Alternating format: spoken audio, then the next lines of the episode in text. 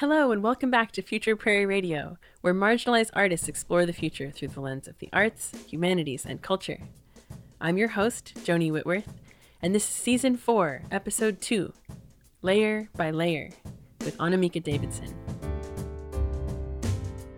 Everyone does have their own voice, and sometimes they just need help seeing that and then bringing that out a little bit more. I think that connection is essential it is generous to make your art and to share it.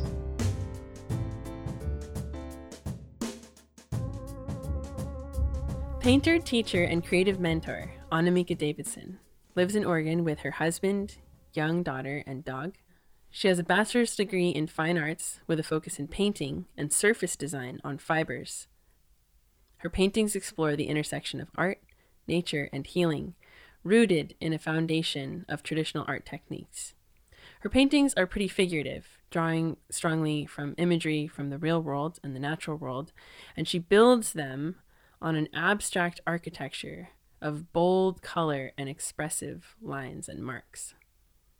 She spoke with us about getting started with a professional art career and how to make botanical paintings and finding new avenues for social support for artists. Here's Annamieka. Hi, my name is Annamieka Hopps Davidson, and I also go by Mieka. And I'm 35. My pronouns are she and hers.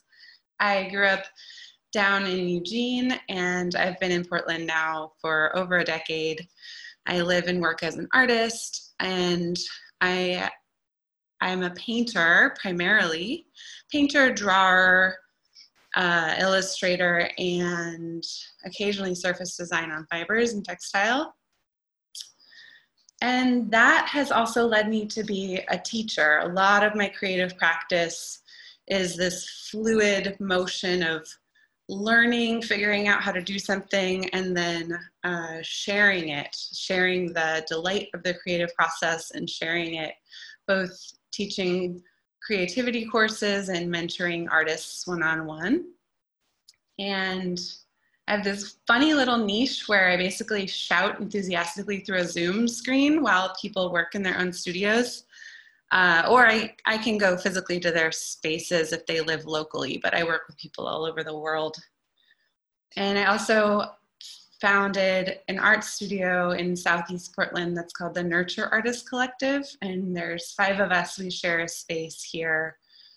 And we have a lot of collaboration. We started a Patreon, and community is just a really big part of what I do. Probably the biggest part of my identity that's important to share is that I recently became a mother. I have a I have a one year old. The Nurture Artist Collective, we all we've all been friends for years now, and we we decided to name ourselves Nurture Artist Collective because a lot of what we do in our community as well as with each other is is nurture and uplift and encourage and you know water water each other's creativity and see each other through those times of of challenge and I do the same thing in my year round course with people. It's basically a community that I facilitate it, but I'm also living it. I'm being completely transparent about my creative practice and the highs and lows and the times of great productivity and so we we work through the whole year together in that way so i basically have two communities i have one that i run that's called let's go deep and that's my year round course that i'm about to launch again for the third year and then i have the nurture artist collective which is my studio physically in Portland, but we also have a Patreon and we are starting to do more collaborative offerings. So I, I think of Let's Go Deep as kind of the community I facilitate, and the Nurture Artist Collective is almost like its own artist, and it's made up of all of us.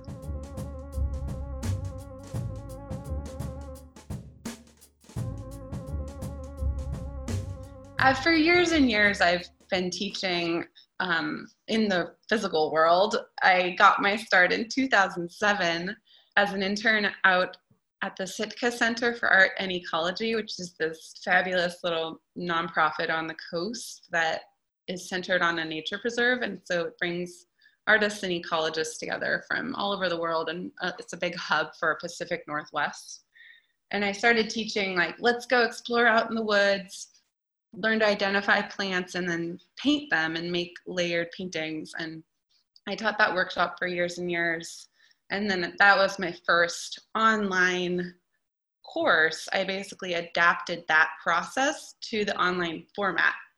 It was really fun. My friend, I hired a videographer friend of mine, and we went out to the old growth forest and we filmed, you know, the botany parts of the class, and then filmed the other parts here in the studio. And that class has now been taken by over a thousand people all over the world. And it's super fun for me as a Oregonian to share the gorgeousness around here. And just, I can't help but get really enthusiastic when I'm doing that kind of stuff.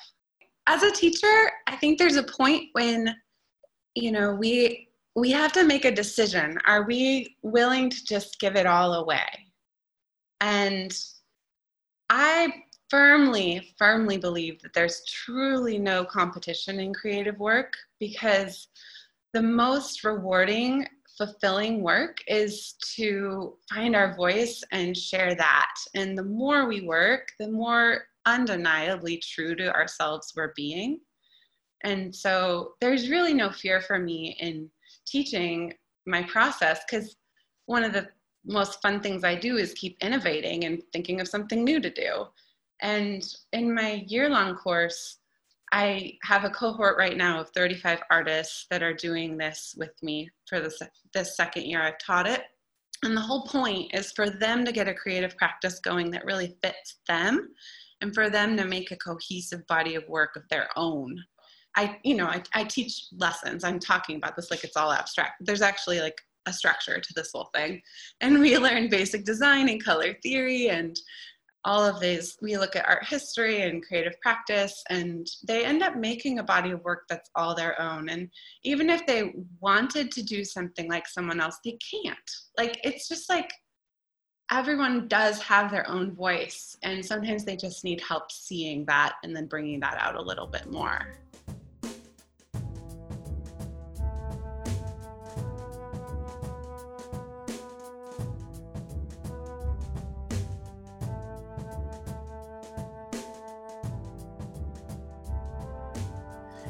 I'm trying to imagine if you're listening to this podcast from, you know, maybe in your kitchen while you're chopping up vegetables or folding laundry or maybe driving somewhere and trying to picture my paintings in your imagination. I typically start with uh, quite a bit of color. I'm a huge fan of blues and greens and there's usually botanical imagery, and I can't help but make kind of an all over pattern. I like to weave and dab the color all around. And there's a story inside every painting. So sometimes there's people, sometimes there's animals, sometimes there's plants, but there's typically, it's either based on an actual walk I've taken and something I've encountered, or a memory, or a wish for the future.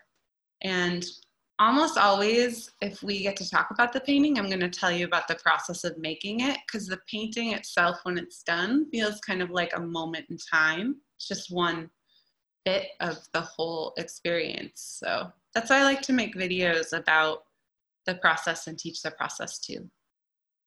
So layer by layer an homage to the process is the title of this body of work that i'm working on now so this is the first true full body of work I'm creating since I went through that huge metamorphosis and became a mother. Layer by layer, an homage to the process, I, I came up with that because, again, I think it'll be interesting to share the process. So, my plan is to video and create and edit a video that shows the behind the scenes and the process of creating this new body of work. And um, it's also just giving me accountability and a deadline. Now with COVID, RAC was like my my gallery placement fell through because they're just trying to figure out what to do. And so I don't have my deadline on my venue anymore, but I'm still trying to keep to the same timeline because I very dearly need to make a new series of paintings.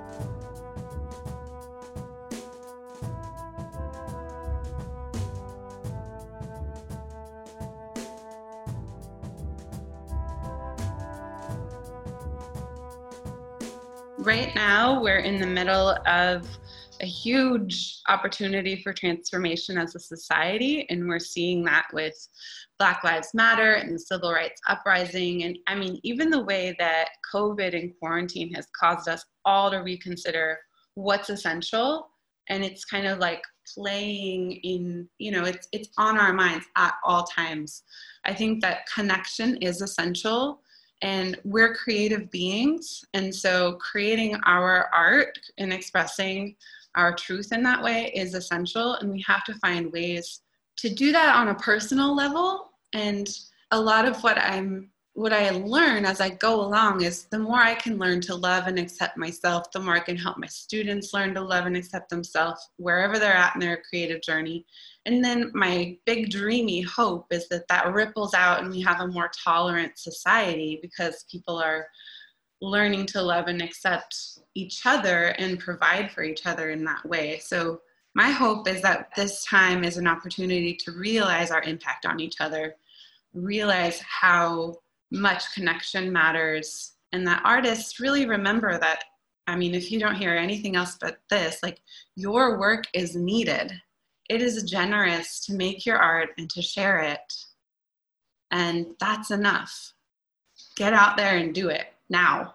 As an individual in the future, I just I want to be able to be a painter and be healthy and happy and provide for my family. And I say that because I'm a bit in the I'm well, I'm squarely in the struggling working class right now. And I I I want to live in a future where it's not such a grind to be an artist, where we we do have the ability to have our our work be supported and valued by the community. And it's like that in, in every aspect like i want there to be a society where healthcare is a priority for everyone. It's scary to live in a society that feels like it doesn't actually have your back.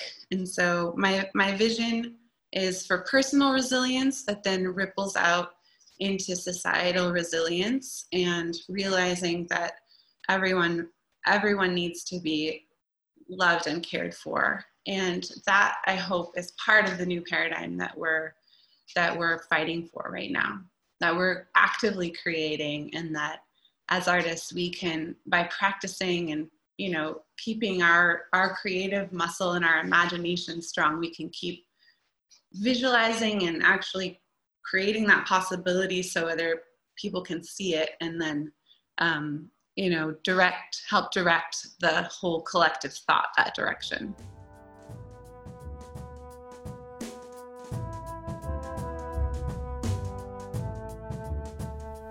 You can check out Annamieka's work at annamieka.com or on Instagram at annamieka underscore.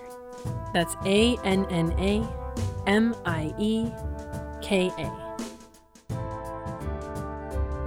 This episode was sponsored by the Oregon Arts Commission, the National Endowment for the Arts, the Multnomah County Cultural Coalition, the Kenton Action Plan, North Portland Community Works, and the Oregon Cultural Trust. Thank you so much for your sponsorship. The episode was written and produced by me, Joni Whitworth, and edited by Matt Larimer. The music for this episode was written and produced by Standing on End. Check them out at standingonend.bandcamp.com or on Instagram at standingonend. If you have any questions or feedback about the show, we would love to hear from you. Please reach out at futureprairie.com or on social media at Future Prairie. Thanks so much.